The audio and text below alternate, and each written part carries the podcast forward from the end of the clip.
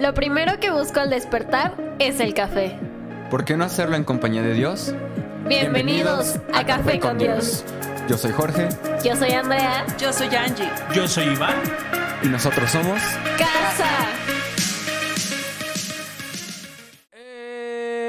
Bienvenido. Bienvenido. Bienvenido, bienvenido. Bienvenido. Bienvenido, bienvenido. Oh, oh, oh, bienvenido. Estoy a punto de cantar la Sí, bienvenido. Siempre la cantas conmigo, no sé qué te pasa, pero. Es que estaba a punto bien. de cantar otra canción Ah, que ¿cuál tú es? dices, no digas buenos días.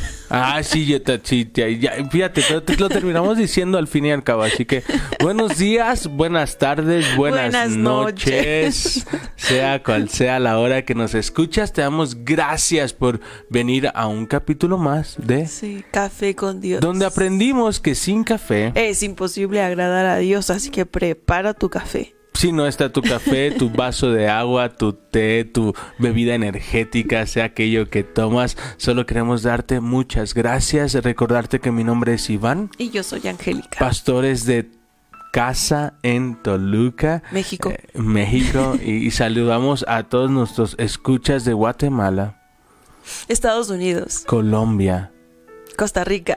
Ecuador, Argentina. amén, y todos de, de- de cualquier lado. Me puse nerviosa. Sí, no, bueno, está padre, está, está divertido. Así que gracias, gracias por escucharnos.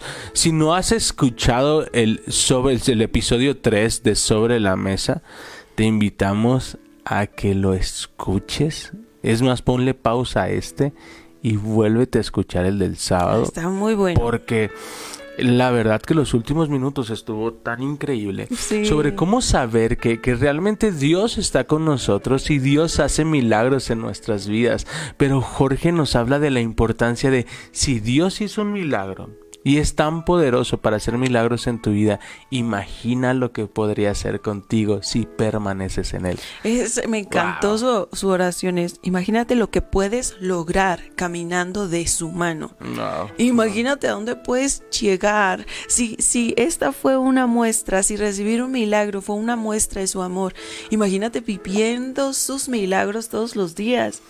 Qué tremendo. viviendo esa relación, ¿no? Y, y Jorge lo decía junto con Andrea el sábado. Las relaciones se trabajan. Sí. Las relaciones de confianza se trabajan, se construyen. Entonces yo quiero animarte este día que, que nos escuchas. La palabra que estás leyendo en tu Biblia es poderosa y no regresa vacía. No son simples palabras bonitas, no es un simple libro de, de historia que puede ser interpretado. La palabra es una palabra llena de poder, Amén. llena de es. cosas sobrenaturales. Así que gracias. Estamos a punto, estamos emocionados porque estamos a punto de terminar un libro más de la Biblia. Así que nos vamos a Yay. Segunda, de Samuel, 24. capítulo 24, que está tremendo. Está tremendo. ¿Listos? ¿Listo? Vamos a empezar a leer. Va. Dice, una vez más, el enojo del Señor ardió contra Israel y provocó que Dios les hiciera daño al levantar un censo. Ve y cuenta a las personas de Israel y Judá, le dijo el Señor. Entonces el rey le dijo a Joab y a los comandantes del ejército, hagan un censo de todas las tribus de Israel, desde Dan en el norte hasta Berseba en el sur, para que yo sepa cuánta gente hay. Pero Joab respondió al rey que el Señor su Dios le dé vida para ver cien veces más personas de las que hay ahora. Pero ¿por qué mi Señor el rey quiere usted hacer tal cosa? Yo, yo quiero poner un, un paréntesis aquí. ¿Es algo que el Señor le había pedido hacer? No, el censo no fue algo que el Señor le pidió. Por eso dice, la ver, ira del Señor se encendió nuevamente contra Israel. Aquí está. Voy a leerlo nuevamente. Dice, una vez más el enojo del Señor ardió contra Israel y provocó que David les... un- perdón, voy a, voy a regresarme. Una vez más el enojo del Señor ardió contra Israel y provocó que David les hiciera daño a levantar un censo. O sea, la consecuencia de, de hacer algo que no le pidió Dios, lo recibió el pueblo de Israel. ¿Sí me explico? Ajá. Hasta ahí estamos bien. Ve y cuenta a las personas de Israel y Judá, le dijo el Señor. Entonces el rey le dijo a Joab y a los comandantes del ejército, hagan un censo de todas las tribus de Israel, desde Dan en el norte hasta Berseba en el sur, para que yo sepa cuánta gente hay. Pero Joab le respondió al rey, que el Señor su Dios le dé vida para ver cien veces más personas de las que hay ahora. Pero ¿por qué mi señor el rey quiere usted hacer tal cosa? ¿Listo? Listo. Sin embargo, el rey insistió en que levantaran el censo, así que Joab y los... ah, Voy a hacer un paréntesis antes de que se me vaya la idea. Primero, ¿cómo, cómo la decisión de alguien que está en el poder puede determinar el rumbo de un, de un país? ¿Te das cuenta? Ok. Una mala decisión. Eh, eh, Eso, eso hablando de manera macro.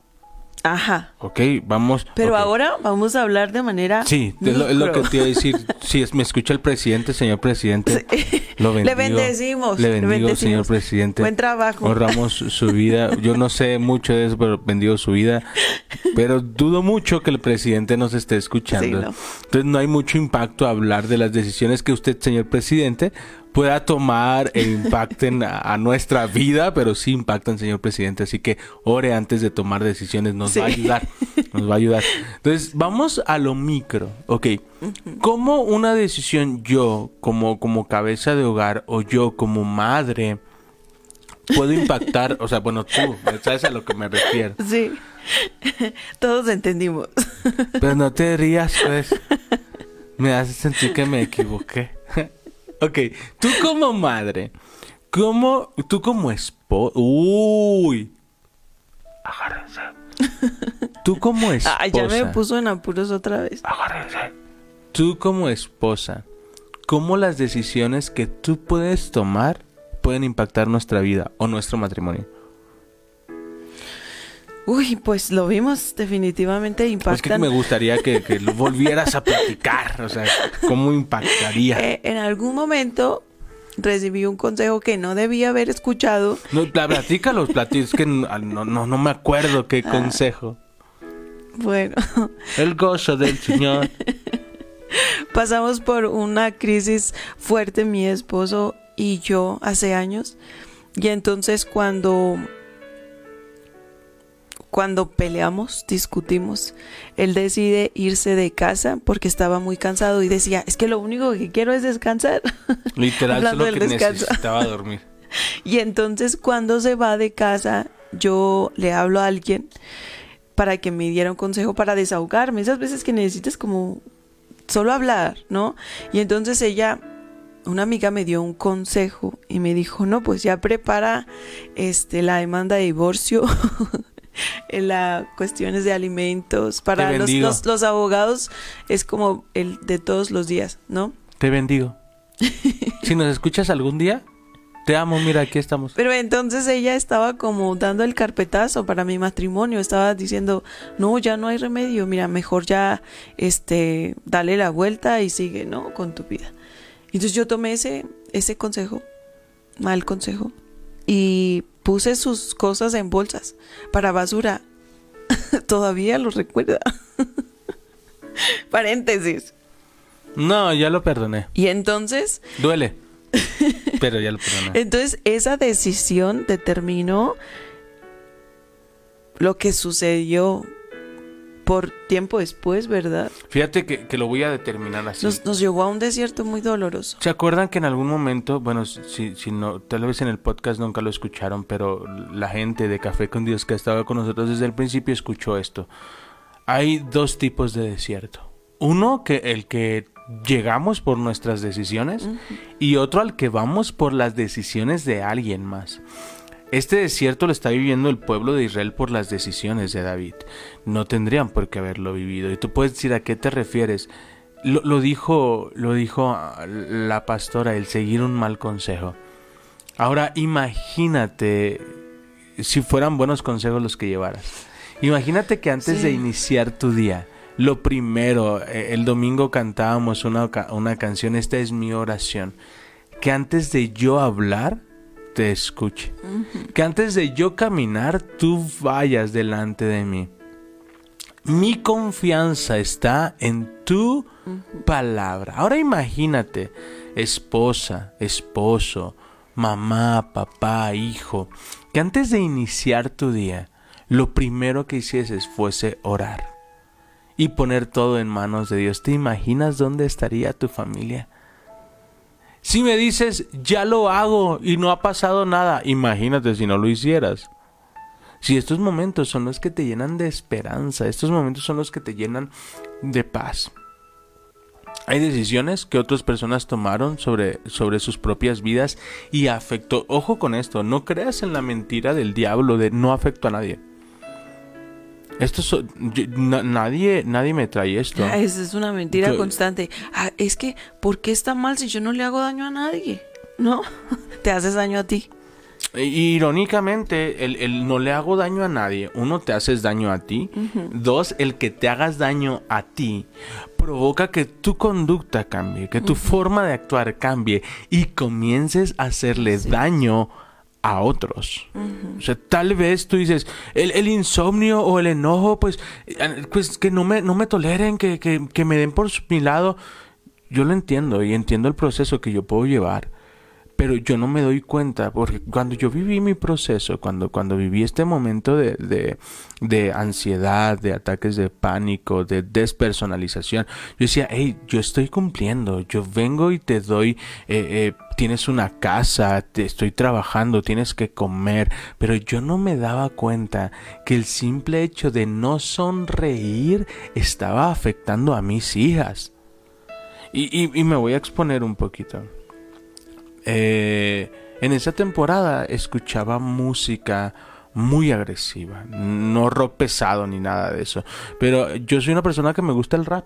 ¿Sabes? Y, y me gusta mucho eh, eh, esta, esta música inteligente, ¿no? Que, que habla de, de, de- Bueno, por decirlo así, me refiero a como las emociones y que sabe cómo conectar con emociones, pero a veces son con mucho enojo y con mucho dolor, ¿no? Y sí conectan con la emoción, pero lo hacen como con mucho enojo. Y en una ocasión no me... O sea, perdí de vista que Emma iba conmigo. Y venía escuchando. Y volteé a ver a Emma y su semblante era de enojo. Y... Y rápido, como que me cayó el 20 y rápido quité la canción y, y puse una que a ella le gusta mucho y comenzó a sonreír y empezamos Incluso a... con la carita. Sí, así, así iba.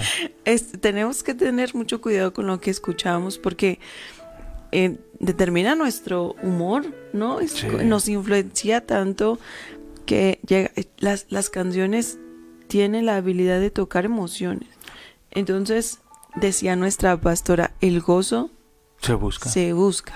Ahora, ¿a ¿qué voy con esto? El enojo era mío. Y yo pude haberme justificado y decir, bueno, yo soy el enojado. Mm, Emma no tendría por qué enojarse. Sí, pero inconscientemente las decisiones que yo estaba tomando estaban impactando en mi hija.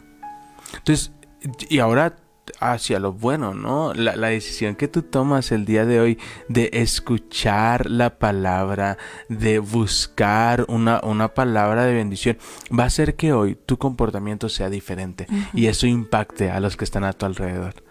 Aún en tu trabajo, si tú ya estás escuchando este podcast y puedes decir, no importa las decisiones que tomaron otros, yo voy a tomar buenas decisiones, va a impactar al equipo de trabajo, va a impactar a tus compañeros. Me decía un amigo, "Eh, eh, pastor, las cosas están cambiando tanto que hasta mis compañeros de trabajo me dicen, jefe, no quiere escuchar la cosa esa que escucha porque hasta anda de un ánimo diferente. Y eso es cierto. Entonces, no dejes que una mala decisión influencie sobre otras personas. Deja que el Espíritu Santo trabaje en tu vida, en tu corazón y tomes buenas decisiones que va a impactar en ellos. Y cuando menos lo esperes, verás fruto de estas micro decisiones. Decisiones como la música que escuchamos, decisiones como qué hacemos antes de dormir.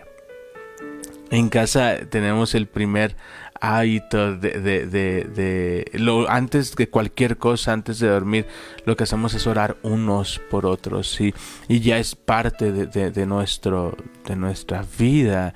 Eh, cuando salimos con, con Emma y fíjate que ayer pasó, pasó algo, fuimos a comprar pan para cenar. eh, y cuando me iban a dar el cambio, le dije, no, ten tú el cambio y, queremos bendecirte, ¿no? Y ya veníamos de regreso y me dice Emma, papá, le digo, ¿qué? Cuando nosotros somos bendecidos, bendecimos a otros, ¿verdad? Dije, wow, y esa Sí, es la clave. A, a eso quería llegar. Estamos hablando de, de, de manera negativa cómo afectan nuestras decisiones a otras personas, no a nuestra familia. Y, y, y lo relacionamos como David tomó una mala decisión que afectó al pueblo.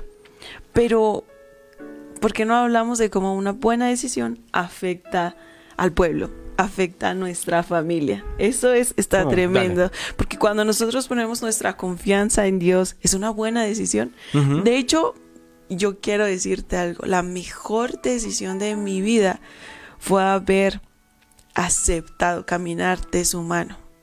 Oye, A- haber aceptado su amor en mi vida. Esa fue la mejor Pero decisión. paréntesis, paréntesis. No creo que haya sido tu decisión. Creo que fue decisión de tu mamá. Que oraba Sí. por ti en esa escalera. Así en, en un susurro, en, en- mientras tú estabas enojada y le decías, ya guarda silencio. Y tu mamá te reprende en el nombre de Jesús. y ella estaba orando Sí, por ti. Yo, yo soy, yo soy fruto de mi mamá. Y aunque a veces eh, el, el valle está complicado, aunque a veces no ver cambios en nuestros hijos o ver los, las peores etapas de nuestros hijos, el cumplimiento llega, mamá. Sí, el tiempo llega. E- El un día así llega y así como nos ves a nosotros, vamos a ver a, a- a mi hermano, a mis hermanos y, y es eso, buenas decisiones y tal vez tú nos estás escuchando y hay áreas en tu vida que hay desesperanza donde dices, ya esperé, ya pasó, ya esto, yo quiero decirte, el un día sí Amén. llega, el un día sí llega. Amén. Yo, yo quería hablarte de Moisés. Cuando el pueblo de Israel, se, él, él se va 40 días a la presencia de Dios para que les diera la, La ley. la ley escrita en tablas. Y cuando baja, baja porque Dios le dice, baja porque están empezando a adorar a, a alguien más, ¿no? Entonces... 40 días ni un mes, estaban tremendos vaga y entonces imagínense lo que ve este Moisés. Entonces Moisés clama porque Dios perdone al pueblo. Esa es una muy buena decisión. Esa es una decisión que cambió el rumbo del pueblo. ¿Te das cuenta? Como una decisión de una sola persona puede cambiar el rumbo de una nación. Wow. ¿Te das cuenta? Una decisión tuya puede cambiar el rumbo de tu familia, el futuro de tus hijos. Como lo hizo Moisés, clama por tu familia, ora, pon en manos de Dios y verás que su futuro cambia. Va a cambiar, Sí, va a cambiar. Recuerda, las decisiones que tomo sí impactan Sí a mi alrededor. Sé intencional con tus decisiones. No pienses tan rápido. Sé, sé que tenemos un pensamiento acelerado. eh, eh, todo el tiempo queremos encontrar soluciones rápidas y, y rápido, rápido, rápido. Nos han enseñado a, a todo a solucionarlo rápido, ser eficientes y eficaces. Pero cuidado, eh, el- el- la decisión que estás tomando, la decisión de, de escuchar la palabra, la decisión de buscar una oración en la mañana, la decisión de ir un domingo a congregarte. ¿Sabes cuánto puede impactar eso a tu familia? la decisión de perdonar. Uy, no se diga Qué eso. tremendo. O la decisión de empezar a cuidar tu salud. Hoy. ¿No? Tu, tu dentadura. Sí, tu salud dental, la- la- tu salud emocional, tu salud mental. Miren, yo, yo los digo como, como testimonio, el, el cuidar tus, tu salud dental. o sea, Sí. algo tan que tú puedes decir, ¿de qué me estás hablando? Cambia, o sea, yo hasta esta edad eh, que Dios permitió la, la oportunidad de ponerme brackets, por eso me- a veces me escuchan raros, son los brackets que traigo. Pero yo, yo antes, eh, porque a veces crees, voy a hablar un poquito, y, pero voy a aterrizarlo en algo, ya va a ir, no, confía en mí, confía en mí. Está bien. Eh, cada que me lavaba los dientes sangraba mucho mi encía. Sí, mucho sangraba mi encía. Entonces yo lo que evitaba, me voy a exponer, era lavarme los dientes. Porque me sangraba mucho la encía. Entonces yo decía, no, es que pues yo he de tener un problema y es que cada que hago esto, cada que inicio un proceso de, limpieza, me lastimo. Pues claro que me lastimaba. Ya había tantas cosas ahí. Hasta que por los brackets la limpieza tiene que ser como más cuidadosa. Y, y ahora que disfruto, voy a decirlo, me disfruto lavarme los dientes. ¿sabes? Sí. Ahora cada que entro al baño me lavo los dientes. Pero a qué voy con esto? Que la sangre cesó. Hay heridas que cuando las limpias va a doler, va a sangrar, vas a volver a llorar, vas a volver esa- a sentir esa herida porque estás limpiando. Pero llega el momento que por más que pases el cepillo ya no duele, ya no sangras y se hace un hábito increíble perdonar. Y ahora cada que eres ofendido, Así es. perdonas. Cada que alguien te hace daño, perdonas. Es, es fácil, se vuelve, vuelve un hábito soltar la ofensa de manera rápida. Se vuelve fácil porque tienes madurez emocional. Sí. Hay unas que de, de plano son, son fuertes y, y te cuesta un poco más. No vamos a decirlo Pero pasa el cepillo. pasa el cepillo. Pasa, Hay, pasa otra vertiente en la lectura y es no meterse a donde Dios no te llamó. Ouch, ahorita que hiciste que me acordaras, no des pasos en fe que Dios no te pidió. Exacto. Puedes, puedes estar en, en problemas. Siempre que vas a tomar una decisión, pide sabiduría de parte de Dios. Pide que el Señor sea cerrando puertas, abriendo puertas, si es que tú debes estar ahí o no, ¿verdad? Porque luego pasan este tipo de cosas. Nos, nos metemos a negocios. Espero no estar pisando callos en donde en lugar de ganar vas a perder. Por eso es importante pedir sabiduría de parte de Dios y pedir consejo. Dice la palabra que la sabiduría se encuentra en la multitud de consejos, ¿verdad? Entonces, O viceversa. sí. O viceversa. Dios puso en tu corazón iniciar un proyecto y no lo inicias por miedo. Exacto. También. Te robé la idea, ¿verdad? Muy bien.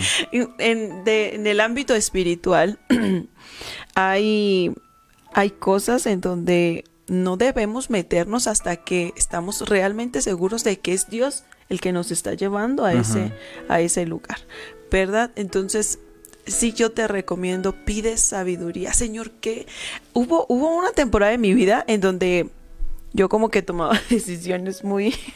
y afectó nuestro matrimonio también. Les voy a decir en que... Está Gracias a sonriendo. Dios que estoy grabando. Para los que no están viendo, está sonriendo. Alguien De grabe repente, esto por si yo- pues, Spotify desaparece y yo tenga esta grabación. no tenía un trabajo y yo quería ayudar a mi familia.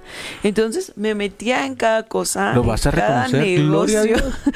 Entonces terminábamos pagando más de lo que se supone que yo iba a ganar.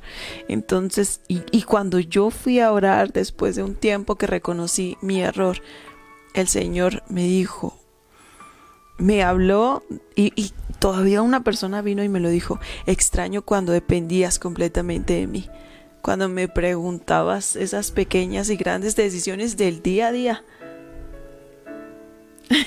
Es que sabes que hablando de esa temporada, mi personalidad no es para ventas. No. No, mi personalidad termino per- perdonando Y yo deudas. tampoco, entonces, a mí de- me- se me complica mucho No. cobrar, mucho. Sí, entonces Y termino como, bueno, está bien, no, no puedes Que Dios, te bendiga. Sí, sí, sí. Entonces no somos pero hemos visto, hemos visto, hemos visto el favor de Dios, pero yo, yo quiero animarte a cambiar tu oración. Y recuerdo que esto cambió nuestra vida por completo. No pidas más trabajo, pide más provisión. Sí, pide provisión. No pidas más trabajo. Y recuerdo que, que un amigo me lo hizo saber. eh, no entendía cuando, cuando Dios le da esa palabra a mi esposa. Y un amigo me hizo entender, si crees que para ganar más tienes que trabajar más, estás en un error. Algo no está funcionando bien. Eh, tienes que aprender a, a- a tener esta capacidad financiera de poder trabajar menos y poder generar más. Entonces, que nuestra oración cambie, que nuestra oración sea, Señor, provee. Provee según tus riquezas En, en gloria. gloria, no, Es no según lo mío. el Señor no se limita con tu salario. No, Él quiere bendecirte a manos llenas. Y para eso nos dio una estrategia, una ley que está en su palabra y se repite varias veces. La ley de la siembra y la cosecha. No saben cómo es hermoso. Cuanto más das, más recibes. Y cuanto más das, más el corazón se te llena de gozo. No, es, es Sí. extraordinario lo que pasa en el, en el corazón del ser humano cuando da. Es de verdad hermoso. Tienes que experimentarlo. Si hay alguien a tu alrededor que necesita un, un taco, una cobija, hazlo. Verás cómo tu día cambia. Literalmente, literalmente. Así que no des pasos en fe que Dios no te ha pedido. Y deja que Él sea guiándote. Y probablemente eh, hoy estamos utilizando mucho lenguaje como muy complejo. Es bien fácil. eh, es como cuando viene esa sensación de qué es lo que tienes que hacer y qué es lo que no tienes que hacer. Es el Espíritu Santo hablando a tu corazón. Si la palabra que, te, que, que está viniendo a tu mente te edifica, te construye y es de vida, es el Espíritu Santo. Porque aquí el único que viene a matar, robar y destruir es el enemigo. Es el créeme, enemigo. créeme. Si esa voz que te dice, hey, manda ese mensaje disculpándote, es Dios, no es el enemigo. Por favor, no, no es de, te reprendo, Satanás. No, eh, eh, es Dios hablando a tu corazón. Si, si recibes, eh, eh, si estás desayunando en unos tacos y ves que alguien de escasos recursos está cerca y, y puedes comprarle unos tacos, no es el enemigo robando tu dinero, es Dios hablándote Sí. sobre sembrar. eh, se- se- s- s- arriesgate. Es una locura, pero Sí. de verdad, arriesgate. eh, a, a a Arriesgate a nosotros- obedecer ese silbo apacible Sí. que te está diciendo, bendice al que está al lado. Re- recuerdo en una ocasión eh, estábamos, eh, fuimos por un algo de Emma o de Hannah, estaba Angélica embarazada. Y llegamos a comprar tacos de canasta súper ricos. Y compré para ella, compré para mí. Y ese, ese silbo apacible fue compra otro plato. Y dije, ay, chance nos da hambre al rato, ¿no? Entonces ya compro otro plato y voltea Angie y se me queda viendo a mí. Si es otro plato, y no sé, chance me da hambre al rato. Voy a hacer un paréntesis para los de Spotify. Silbo apacible es esa voz dentro de nosotros que apenas es perceptible. Ujú. Que es como un susurro que te dice, por ahí no, por ahí Ujú. sí. Es el Ujú. Espíritu Santo. Sí, es tremendo. Entonces recuerdo que ya llevaba este plato y se me acerca un chavo que había cuidado mi coche y ya está, jefe. Y esa voz fue, los tacos son de él. Y yo, ah, ok. Y ya. Y se quedó así de que no había comido en no sé cuántos días, necesito llevar este dinero a casa. Dije, "Hey, es parte, es parte de Dios, proviene de Dios. Entonces, toma pequeñas decisiones, porque tú eres milagro, tú eres la respuesta a la oración de alguien más. Sí, tú puedes ser la respuesta, el milagro, el que lleve el milagro en sus manos para alguien más.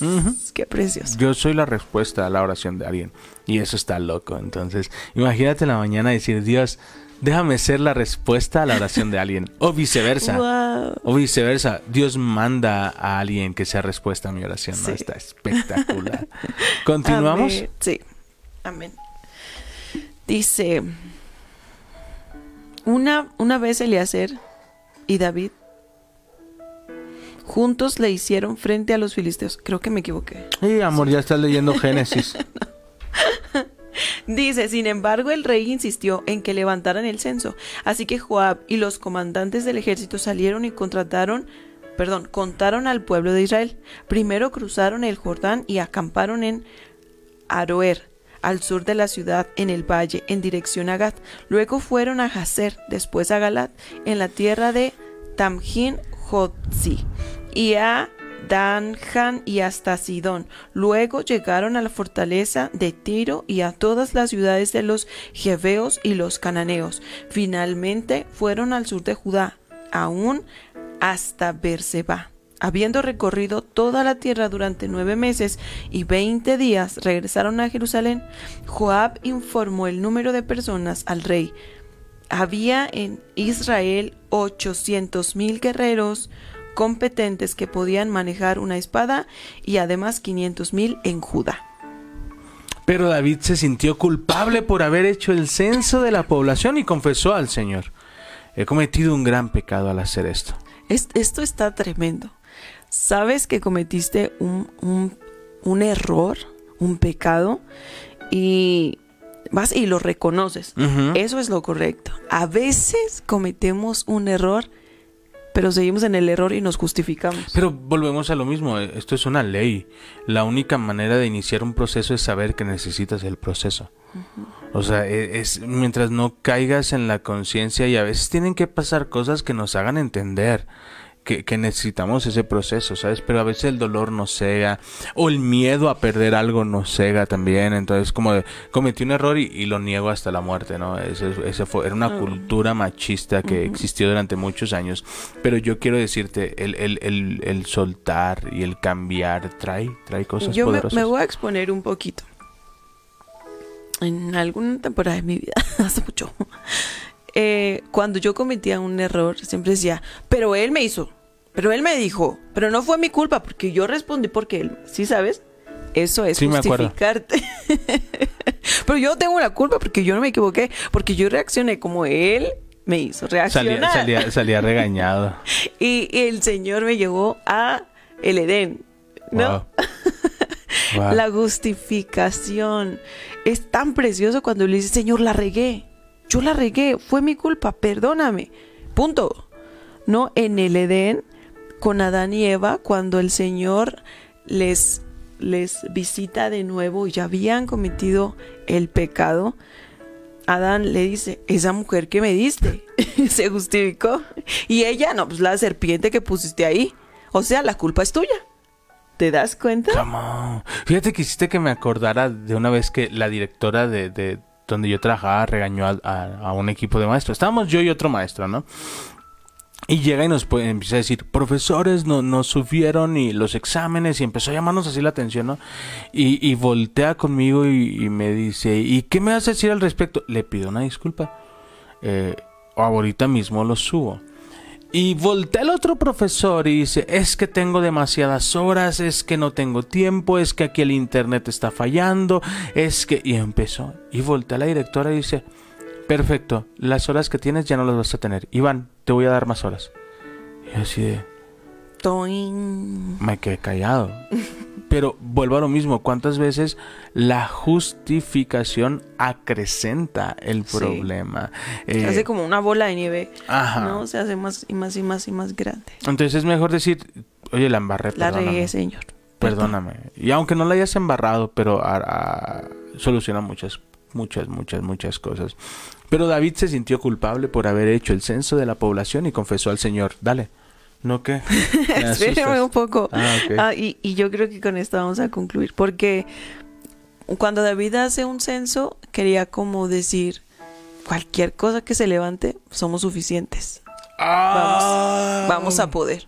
Porque somos chorrocientos mil guerreros. Entonces su confianza entonces estaba volcando. Hola, buenos días. Wow. hacia sus guerreros y no en el Señor. ¿Te das cuenta? ¿Hacia dónde está tu confianza?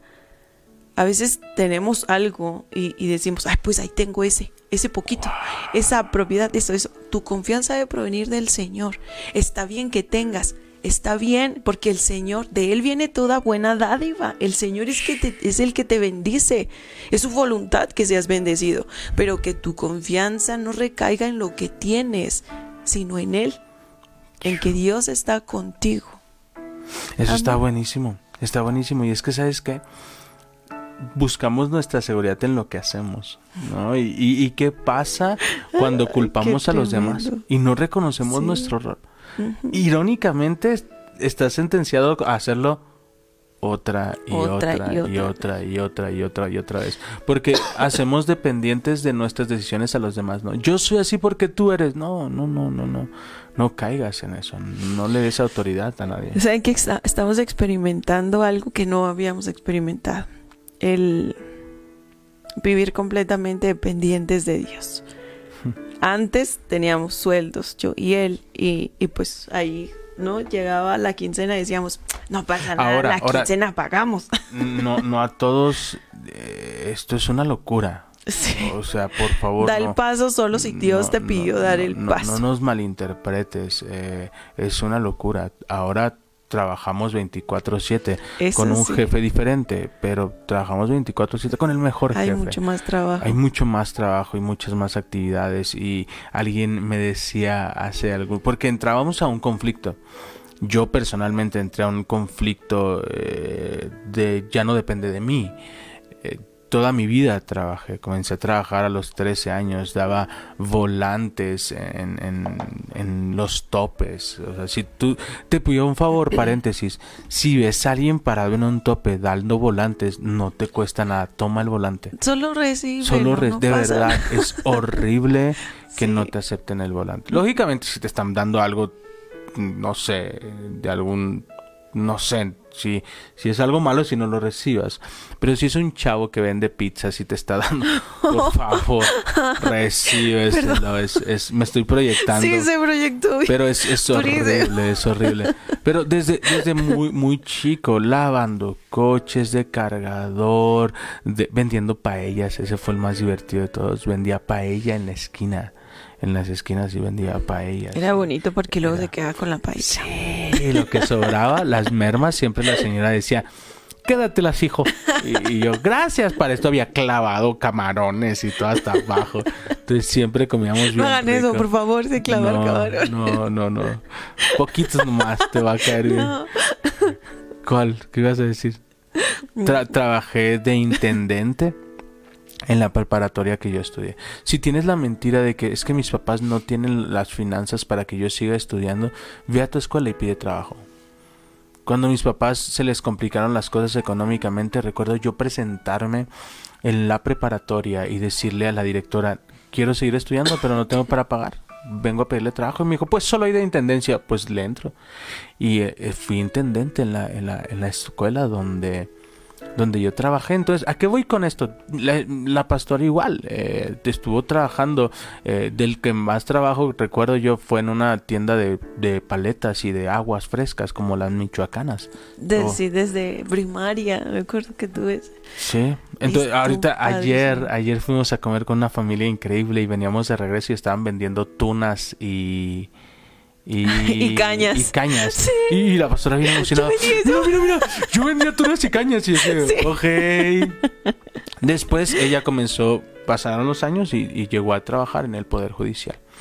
Yo llegué a ser director de una universidad importante en Guadalajara durante muchos años. Eh, nuestro trabajo fue, fue honorable y Dios nos abrió muchas, muchas puertas y fue increíble.